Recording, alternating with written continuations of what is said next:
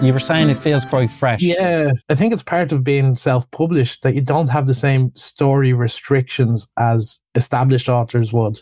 No, no. You know, people with a publishing house behind them. It was Ricky Gervais, one of these other comedians, but he was kind of suggesting that, look, if you're making fun of somebody who's already in a terrible situation, you're completely misusing it. I came across a quote from Terry Pratchett. Satire is not bullying somebody who's already feeling kind of victimized somehow. Mm. That's it's actually abusive. Like if you're just making light of somebody else's struggle. There's been stuff recently in the news. It's, it happens from time to time. And it's like, it's an interesting topic, you know, comedy, like how far should it go or should it not go? And I think having a light heart is good, but like the minute that crosses over to, I can, I feel better because I can laugh because I'm not in that situation mm. is kind of, yeah. it gets, you know. Mm.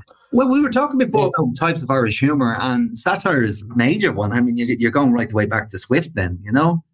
So yeah. you're talking about Gulliver's Travels. And we've really been looking forward to a great book. Well, it's a fictional book, but it feels like real Dublin. It feels like a real place. It's got like a quintessential Irish sense of humor behind it, but it is also kind of sad. It has a lot of emotion, kind of. It's like a roller coaster, really. One of the best books I've read in a long time. So I think, I think, mm. without further ado, we're going to bring Owen Brunkers.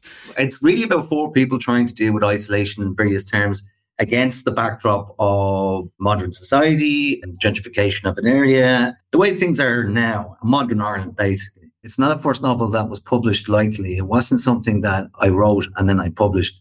It was something I wrote and then I rewrote and then I rewrote and then I rewrote and then I published. you know, that kind of way. Yeah, it's strange then that there's no mention of oranges at all in the book. No, I noticed. None, none, none, none at all. It has absolutely nothing to do with oranges or toast or toast at all.